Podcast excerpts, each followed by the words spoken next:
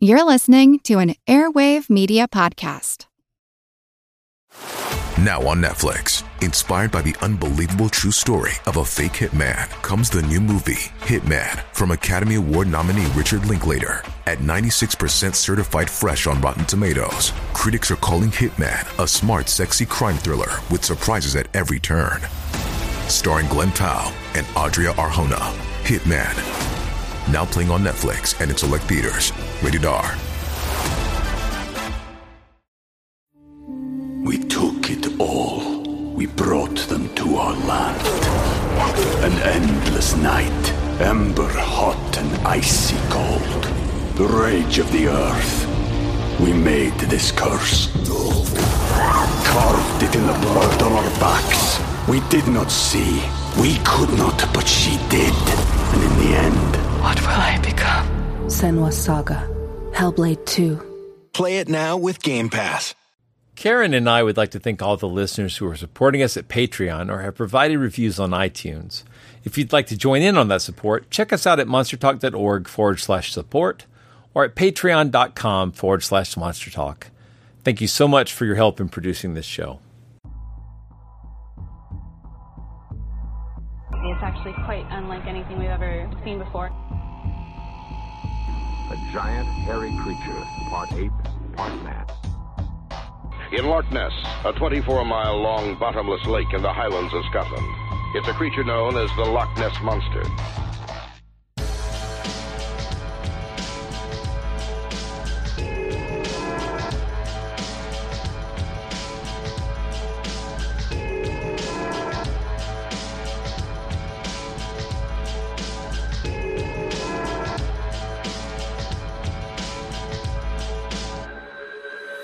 Monster Talk. Welcome to Monster Talk, the science show about monsters. I'm Blake Smith. Darren's away this week, but we'll be back soon.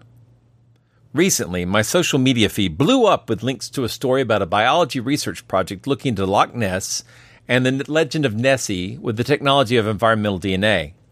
I was somewhat concerned as I saw numerous responses from my friends online saying, Nessie isn't real, why bother? And other things along those lines, clearly missing the point of the actual study. If these well intentioned folks had bothered to read past the headlines, they'd have seen that the actual study was actually quite interesting. Yes, the news story headlines were about Nessie, but the underlying science was about using DNA research to assess the various species living in multiple Scottish lakes.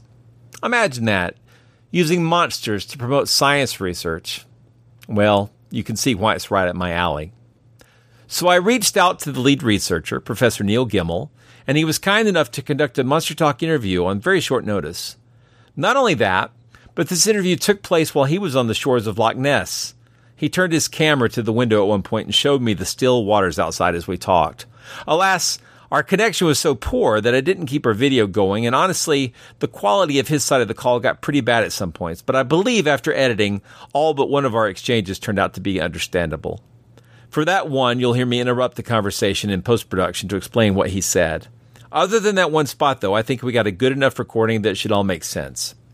My apologies for the quality where it drops, but keep in mind that we're using a free technology that allows us to conduct real time video conferences across the ocean such that I could be lurking in my basement in Georgia, here in Monster Talk Central, while he's in his cabin on the shores of Loch Ness. I wish we didn't have quality issues with the audio, but Professor Gemmell is certainly worth listening to, and I hope you find our discussion as interesting as I did.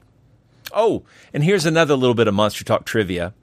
Dr. Gemmell got the idea for doing his eDNA research of the loch while reading Darren Naish's book, Hunting Monster.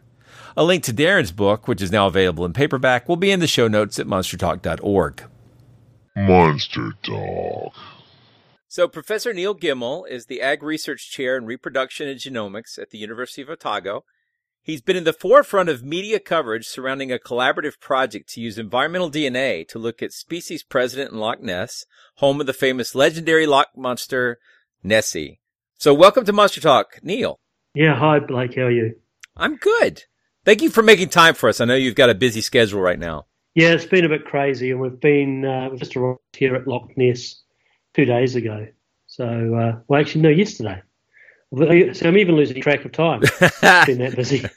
I imagine so. I, it's interesting. So I saw several stories, you know, rolling around on my social media because we cover monsters and cryptozoology and science. Everybody was sending me this, but what surprised me was a lot of my friends on social media are very much pro science people, but they seemed honestly to be a little concerned about the use of Nessie in a science project. I don't think they were actually reading the article because the article sounded wonderful to me. I, I always think using monsters to promote science and uh, advance those kind of ideas is a, really great project. But can you tell us a little bit about the study and what the purpose of it is beyond what the headlines are telling us? Well, yeah, sure, Blake. It's, it's pretty straightforward, really. I mean, we want to understand what's living in Loch Ness. We don't believe there's a monster there. Uh, but we think that there's um, a great opportunity to use this environmental DNA technology to understand what is living there the fish, the plants, the microorganisms, the invertebrates, the whole shebang. Uh, can be studied now using this environmental DNA. And, and who knows, maybe there is something unknown to science uh, in the murky depths of Loch Ness. Um, Scotland's got a monster problem. So there are about 13 different lochs here in Scotland that have uh, recordings or reports of some kind of monster or mythical creature. So Nessie's the most famous of the bunch, but Loch Morar, which is another big loch here in Scotland, has a monster by the name of Morag.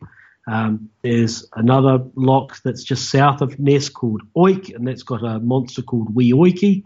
And then there's a whole, whole bunch of others that uh, have been reported and have names that are predominantly in Gaelic and I can't pronounce. But the, the point is that the point is that there's lots of legends of monsters here, uh, particularly related to the, the lochs, and I guess it's um, underpinned by the uh, Celtic myth of the, the water horse or the kelpie. So, or we will be sampling from some of these other sites where monsters may be present, and we'll be looking to see if there's anything different about those um, between Loch Ness uh, and, and those other sites, or indeed what's similar. So we'd expect to see a lot of the same fish species. We'd expect to see a lot of other things. I guess what's different amongst those is also interesting to us. But yes, the idea is that we try to use these control sites to figure out what's special about Loch Ness. But it turns out that maybe there are other sites that have monsters. Who knows?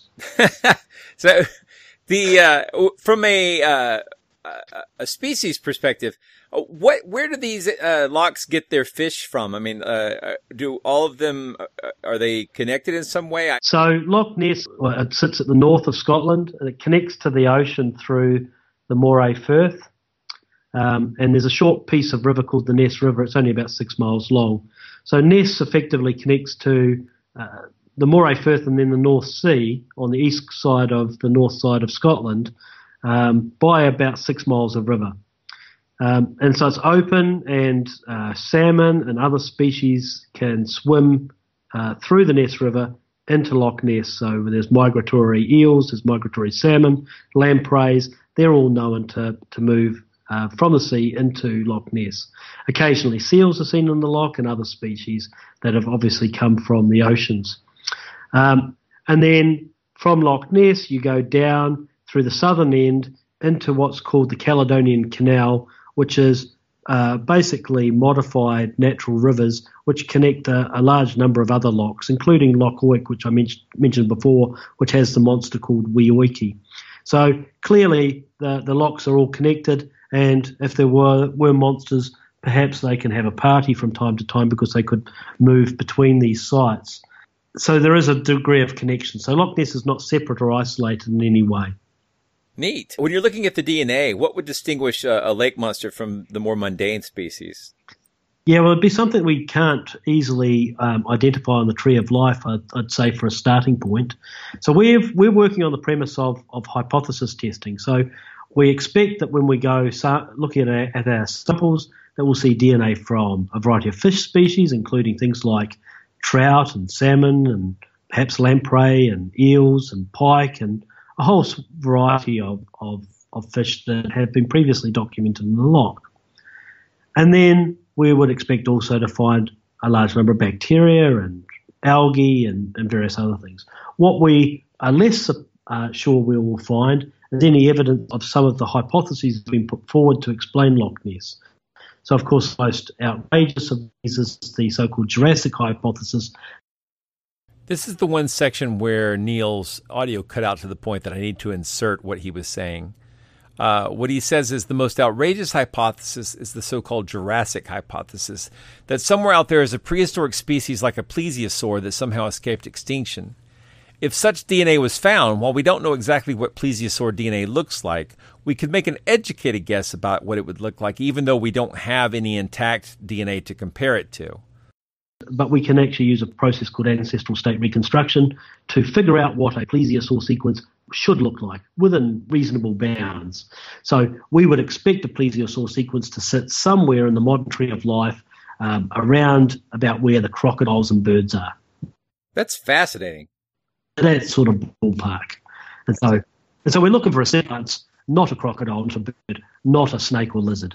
Um, something reptilian clearly, but new to science. And if we found something like that, well, I would be highly surprised, but I also uh, then be setting out to do further experiments to prove that we could replicate that finding. And in fact, actually, it's a very important part of our process is that we need to have some level of replication, and we also need to have some level of observer bias so that people don't look at the Loch Ness samples more than they look at any other samples, because the temptation would be to to spend more time and energy looking at Loch Ness because there's meant to be something special there. So anyway, so the plesiosaur is the, it's the most grand of the ideas. There are some that are other more mundane ideas uh, a giant catfish, um, like the Wels catfish, which is a European catfish. These are monstrous animals. So they grow to uh, 14 or 16 feet in length. Um, they can be hundreds of pounds in weight. Uh, and in fact, you know, thinking about a standard family car, you're probably talking about something that's length, about half the size of a, a, a standard family car. Um, and I would have to say, if something that had the head, the width or half the width of my car's bonnet then and that I saw that thing come up uh, underneath my boat, I'd think I'd seen a monster too. So these the Wels catfish is supposedly introduced by the Victorians into a variety of waterways here in Britain in the late 1800s. They can, we think, live to 100 years of age or more. So it is possible, even if they weren't breeding, that one of those fish has survived uh, over time and is in Loch Ness. Although, again, improbable, but you just don't know. And then the other idea that Adrian Shine, that we work with, has put forward is the idea that migratory sturgeons might be an explanation for some of the monster sightings. And again, we know what a sturgeon's DNA looks like, um, and we could look for evidence of whether we see any, um, you know, sequences approximate what we think a, a sturgeon would look like. Uh, in terms of its DNA sequence profile.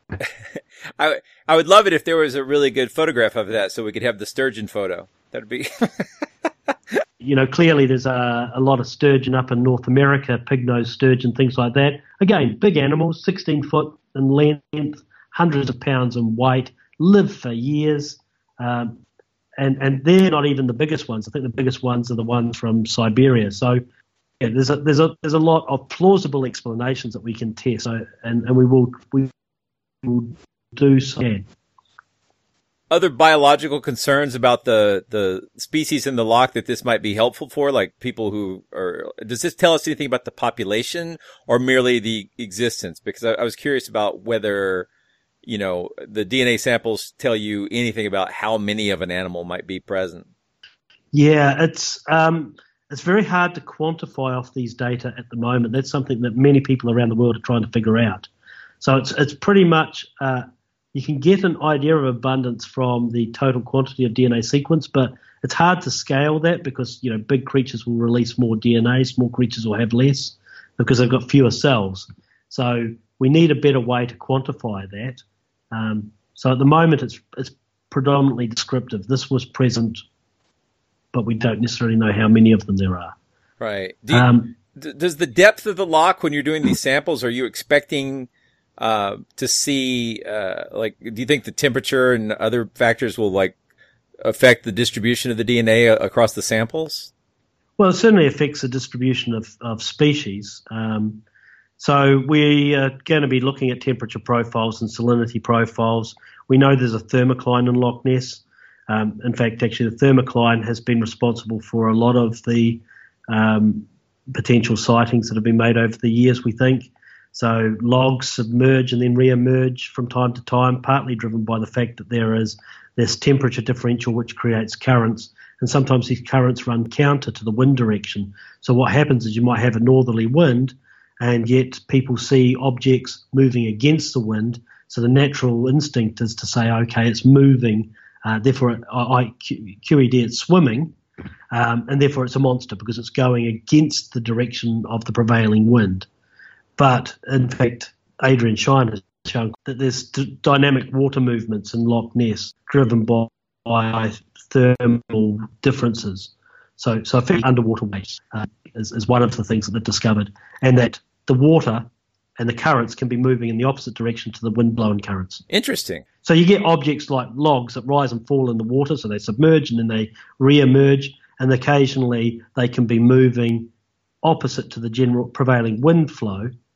And the explanation that many people have have said is okay, it's moving against the wind, therefore it must be swimming.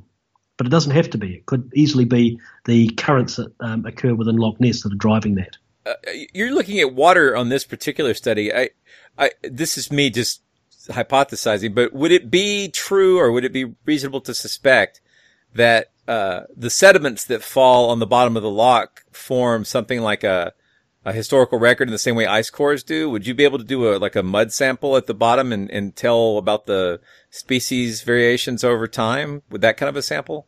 Yeah, maybe. Uh, they can preserve in sediments uh, longer than it can in water, but we just don't know how long.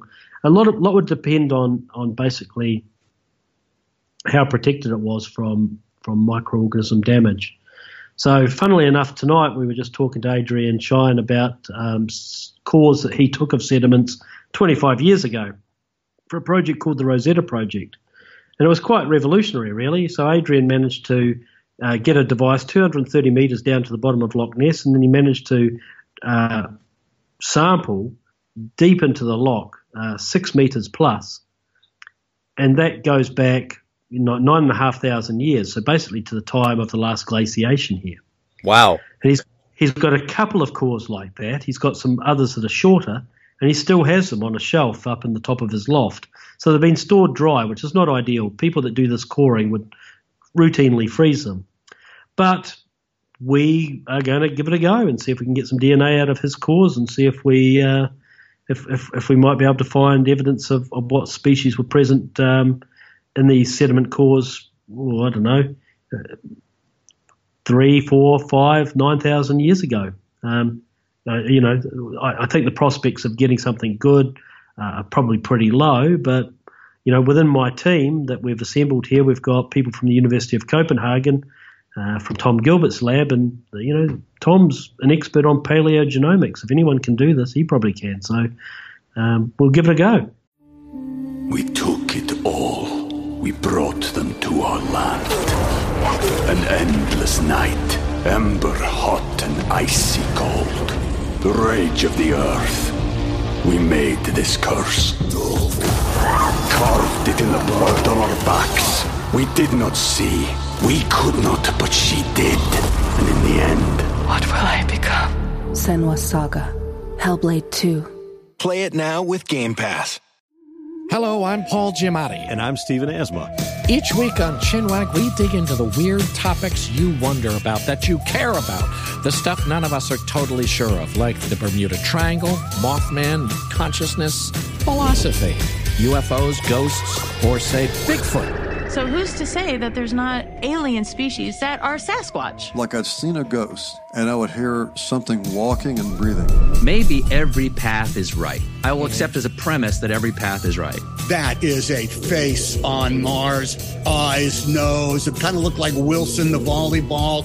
Some people enjoy the waves or whatever uh, crashing, and I enjoy listening to a quantum physics audiobook. I do think there are many things in the world that we just don't understand yeah. and probably won't understand. That's our whole show. so join us every Wednesday on all major podcast platforms and find us on Instagram, TikTok, and Twitter at ChinwagPod and Wagon. That's fantastic. It seems like a low cost, low risk way to approach the problem without having to do new core samples. Yeah, well, core sampling is really hard. Yeah. So um, Adrian described it as a bit of a moonshot, and he uh, probably he's probably right. It would have been a lot of work, and if we were to do that sort of project again, it would it would take quite a lot of kit and, and, and time. So I think he had uh, a rig deployed on the bottom of Loch Ness for a couple of weeks, and um, you know that's a lot of boat time. Yeah, and, yeah, and, and and and a higher level of risk that you might actually achieve nothing. So um, the weather here is actually phenomenal at the moment. So if if we'd had all the equipment, maybe we could give it a go again, but um, not this trip. Do you, uh, so you, you've got this team together. How expensive is a project like this? Is, is this something that will be affordable to come back and do again and get some sort of samples over time? So it's, it's hard to guess exactly how, well, I mean, I should know how much it's cost. I, I can tell you that most, I can tell you that the boat and the skipper, the Loch Ness, um, project has, has donated to us. So we haven't had to pay for any of that pretty much everybody that's working on the project is donating their time for free. I'm paying for some accommodation. I'm paying for food. Um, I haven't paid people to fly here except for my, my student and myself. Uh, so, so at that regard, it's a reasonably low cost project. Where it gets expensive is when we start buying the gear to, to take the, the samples. So um, that was a few thousand dollars. Uh, when we process the samples, it's going to be um, a few thousand dollars more. So what are we looking at now? Um, probably ten thousand dollars in reagents costs. Uh, probably with the accommodation bills and airfares, probably another ten thousand um, dollars. So not cheap uh, by by any stretch of the imagination. And then it gets even more expensive when we start going to the lab and doing the sophisticated genetics. So there you're probably talking about thirty thousand uh, dollars, and then probably another thirty thousand dollars to do the sequencing. So that that, that adds up to pretty much close to a hundred thousand bucks. Um, and money coming from?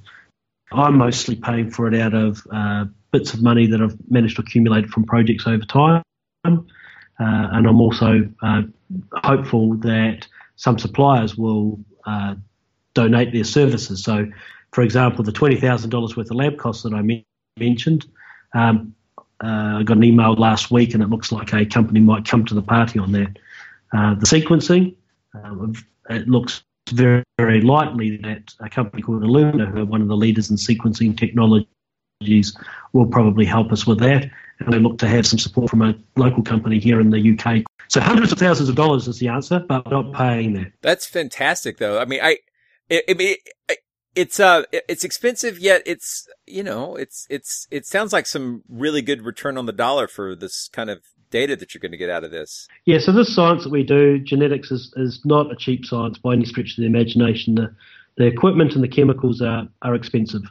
But you know the insights that we're gaining from the work are, are quite extraordinary from time to time. So it's easy to say, oh, this genetics project is very expensive, or some more cynical out there would say, oh, that's a lot of money to, to spend looking for something that does not exist. And it's not about the monster. The monster is an opportunity to get people interested in the science. Okay? So for us, it's all about what's in Loch Ness. And it's it's measuring that biodiversity, it's understanding what the life of that loch is like in June 2018. It's establishing a baseline from which we can do further experiments down the track or help people who have interesting questions of their own. So, for example, we're working with UK collaborators who are working on the patterns of movement of migratory fish species. Well, our Loch Ness sample is going to be really, really important them answer some of their questions. There's another project that's worked the Scottish Natural Heritage Society, and, and they are interested in what are the biological markers of healthy lake or loch systems. And again, this will fit into part of the total package of what people know about lochs in Scotland, and, and, and we can make some assessment about how healthy Loch Ness is. So I think we'll get multiple science publications out, out of this work, um, as well as being able to explain to people what we're doing, why eDNA is powerful, and uh, hopefully get them excited about the prospect of using that in other contexts. And who knows, we might even find a monster. I tell you what, Neil, you, you, this project is so close to my heart. This is exactly the sort of thing that we try to do with Monster Talk. Uh, to, you know, the, the fascination in monsters just naturally bleeds over into a, a really, uh, useful way of looking at, uh, biology and trying to understand science and to understand, uh, evolution and how all the things are related. Oh, there's so much there. I, I just, I'm, I'm just really stoked for you. I hope you find something really cool. Um, and I realized that really cool is not particularly scientific, but you know, I, I love this. So yeah, so do we, and and that's what we're excited about. We're excited about the opportunity to uh, excite people about science. I mean, basic fundamental science. If I told you about eDNA without a monster hook, um, we probably get two column inches in a local paper if we are lucky. You know, we've been in the headlines of papers all around the world. We've got media coming, um, you know, this week from major channels in the US. We've got NBC, we've got CBS, um, you know, we've got Sky and various other channels here in the UK, BBC. Um, and, and what a great opportunity to, to, to get people excited about an adventure because it is an adventure. We don't know what we're going to find. Um, it might be quite mundane at the end of it, but I think I think it's still an adventure. And uh, eDNA is cool. I mean, it really is cool. So there was a paper published in about a, about a month ago uh, describing sharks uh, in the Pacific, and the eDNA tools uh, identified 44% more shark species than any of the other tools that we would use routinely to measure shark uh, diversity. Wow! So normally, what you normally what you do is you put a chunk of flesh out on a hook and you put it next to a video camera and you look to see what comes round and eats the meat, right? That's basically how we survey sharks. And that works pretty well, but some sharks are actually pretty shy and so they, they don't come to the meat, they don't eat it, they don't get video recorded, and you never know they're there. But with eDNA, you do. So here is a way to look at our world and identify those hidden things, those hidden creatures, which um, are important parts of our total understanding of those systems, um, but that we've been missing. So I love that we are able to use this tool to explore our world in a, in a, in a different way. And it turns out, even though I told you the price tag for the Loch Ness project's pretty high, if we were to do it with submarines or drones or you know nets towing nets up and down the loch or sonar that's all really expensive too you know, because you're paying for people's time, you're paying for their expertise, you're paying for the equipment. So a science project like ours, which is going to produce maybe three papers, give or take, plus get a whole heap of uh, people interested in science, hopefully. Um, even if it's a hundred, two hundred thousand dollars, that doesn't seem unreasonable to me. No, that sounds great. Um, I know you have another thing to that we're bumping up against, so I'll, I'll end this. But I hope that uh, when you get a little further down the road with your sample uh, investigation, we can talk again about how things are going because this is really interesting. Uh, yeah, happy to do that. Um, and and you know, it's it's all part and parcel of what we're doing is trying to, you know, get people interested in in, in potential because I think, say, maybe not next year, but in five or ten years' time these sequencing devices will be cheap enough. And it's not going to be quite Star Trek, but these sequencing devices are going to be cheap enough uh, that you'll be able to buy one probably at your local corner store uh, that you can plug into your phone or whatever personal device you're carrying. And if you wanted to, if you chose to, you could monitor your natural world in a in a way which is quite unprecedented. You get a lot of DNA sequence information. You don't even know have to know that much about DNA sequence because the app on your phone will probably interrogate that and it'll spit out to you these species are present here. I mean, it, it becomes a, a really interesting toolkit for understanding what's present in our environment. And, you know, recreational fishing people might be interested in that. People might be interested in this if they're, uh, you know, going out surfing or swimming to know what species are out there. Um, they might be interested in just running it across the salad bar at their local um, restaurant to make sure there there aren't any bacteria that are likely to kill them. Yeah, these are important things. So I, I, I predict this technology is going to change our world in a lot of different ways. Uh, and Loch Ness is just a starting point for that conversation and that education of people and help bring them on that journey. Let's fi- finish up with uh, every episode when we interview someone new, we try to ask them this question. What's your favorite monster? Yeah, so that is a really interesting one. Um, I was fascinated and also terrified by Medusa when I was a kid. Yeah. Uh, and, and does that does that count? Absolutely. I mean, yeah, that, yeah. This is mythical, I guess. So, Go- yeah, uh, my daughters, right, well, the the, So- Gor- so- the Gorgons, and uh, the the the whole idea of snakes. Yeah. Did you ever see um, the Seven Faces of Doctor Lao with uh, Tony Randall? Uh, No. yeah, it. They have a wonderful Medusa in there. She's she's really spe- it's well, it's Tony Randall, but he's his uh, snake hair is uh, sort of uh, stop motion and a Harryhausen kind of uh, Oh, effect. yeah, I might remember that. Yeah. Yeah. Anyway, so I, I'm I'm I'm remembering some of the old stop motion stuff, you know, from in black and white. Uh, I, I mean, yeah, Medusa was scary. Yeah, yeah, she- she was. Uh, yeah, the, the uh, Is. yeah, Whatever. Yeah. or she still is scary. still is scary. Um, and so, so that was that was that was quite terrifying. And I also remember a- show called The Tomorrow People, which was a British show, and and uh, these these these Tomorrow People had telepathic powers, and they could do a thing called jaunting. They could uh, basically will themselves to be any part of the universe. Anyway, one of those episodes, they met a sort of Anubis-like god, um, and and that thing terrified the crap out of me too. So um, yeah, You- probably you- Medusa. like a dog-headed sort of thing. Yeah, yeah, dog-headed sort of human. Thing. Yeah, but, wow. But ate, you know, ate hearts and killed people. Well, I, I've. I've heard of that show before. I, I love to watch old British television, so I'll have to see if I can look that up. Yeah, it was pretty good actually. That, that's, that's the seventies. We're going we're going back a ways now, but fortunately, there's a whole bunch of people who have uh, loaded that stuff up onto onto YouTube and other other sites, which is just wonderful if you've got a nostalgic streak, which I do from time to Uh, time. I do. It's it's it's it's uh, almost debilitating. yeah, well, I try to get my kids to watch it, but they just don't want to watch it because it's just not exciting enough. I think. Um, yeah, it can be a little slow. I just got my daughter to watch uh, uh, Night of the Demon or Curse of the Demon, uh, which is Hmm. based on an M.R. James story. I, I just love that uh, last night, and she was. I think she was genuinely scared, even though I think the effects don't really hold up very well. But it's such a good story. So, Yeah. anyway, I better let you go so you have a break before your next interview. Uh, thank you so Yeah. much. I'll send you an email when this is going to go live, and I, I really appreciate it and hope you do well with your research. And uh, I'd like to hear how things turn out. Monster Talk. You've been listening to Monster Talk, the science show about monsters. I'm your host, Blake Smith, and you just heard an interview with Professor Neil Gemmell, who's conducting an environmental DNA survey of several Scottish lochs to find out what species live there, and perhaps to find any undiscovered monsters.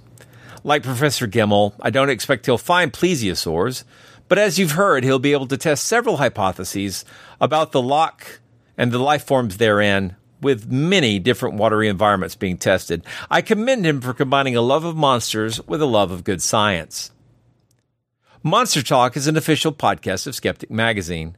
The opinions expressed on this show are those of myself and my guests, and do not necessarily reflect the opinions of Skeptic Magazine or the Skeptic Society.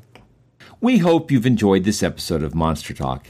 Each episode, we strive to bring you the best in monster related content with a focus on bringing scientific skepticism into the conversation. If you enjoy Monster Talk, we now have a variety of ways to support the show, all with convenient links at monstertalk.org forward slash support.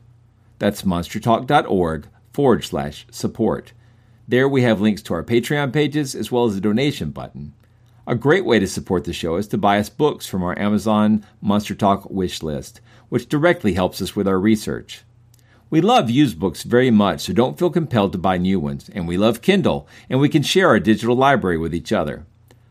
Finally, without spending any money at all, you can support us by leaving a positive review at iTunes or wherever you get your podcasts. Positive reviews help keep us visible in iTunes, which is a great way to help us find new listeners. And please share our show on your favorite social media platforms.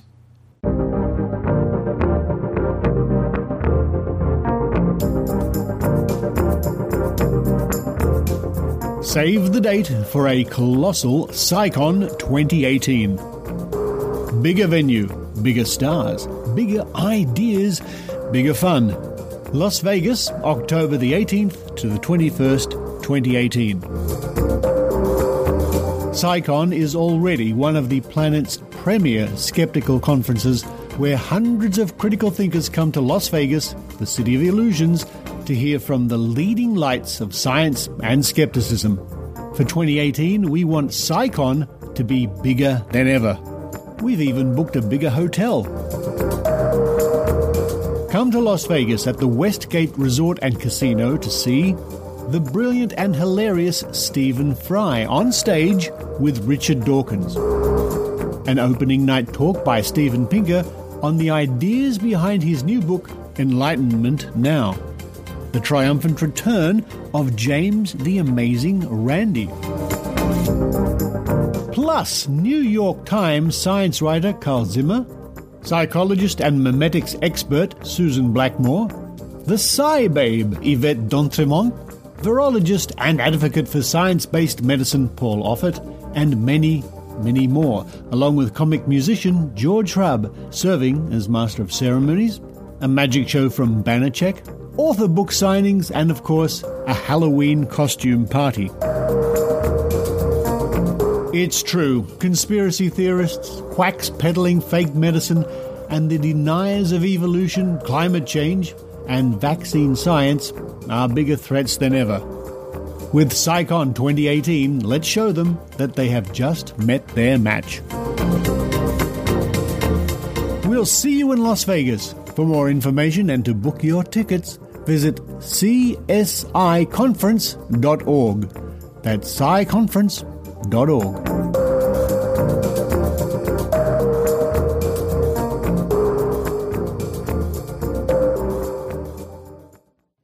Monster Talk theme music is by Pete Stealing Monkeys. Thanks again for listening.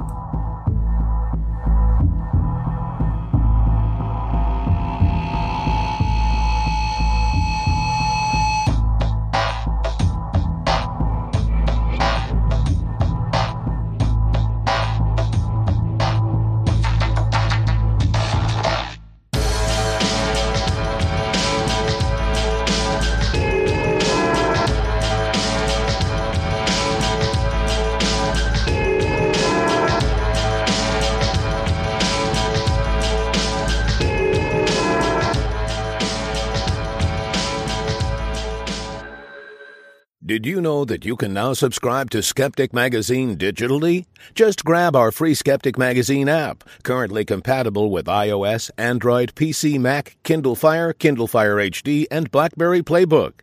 Head over to skeptic.com slash magazine slash app to find out more and download more of your favorite skeptic content.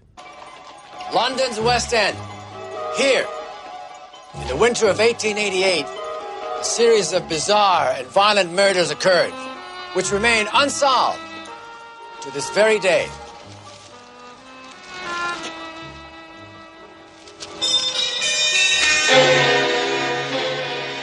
Jack the Ripper. Was he a prosperous London surgeon? Perhaps a member of British royalty? Well, our bullshit team has unearthed spectacular new evidence which suggests that Jack the Ripper was, in fact, the Loch Ness Monster.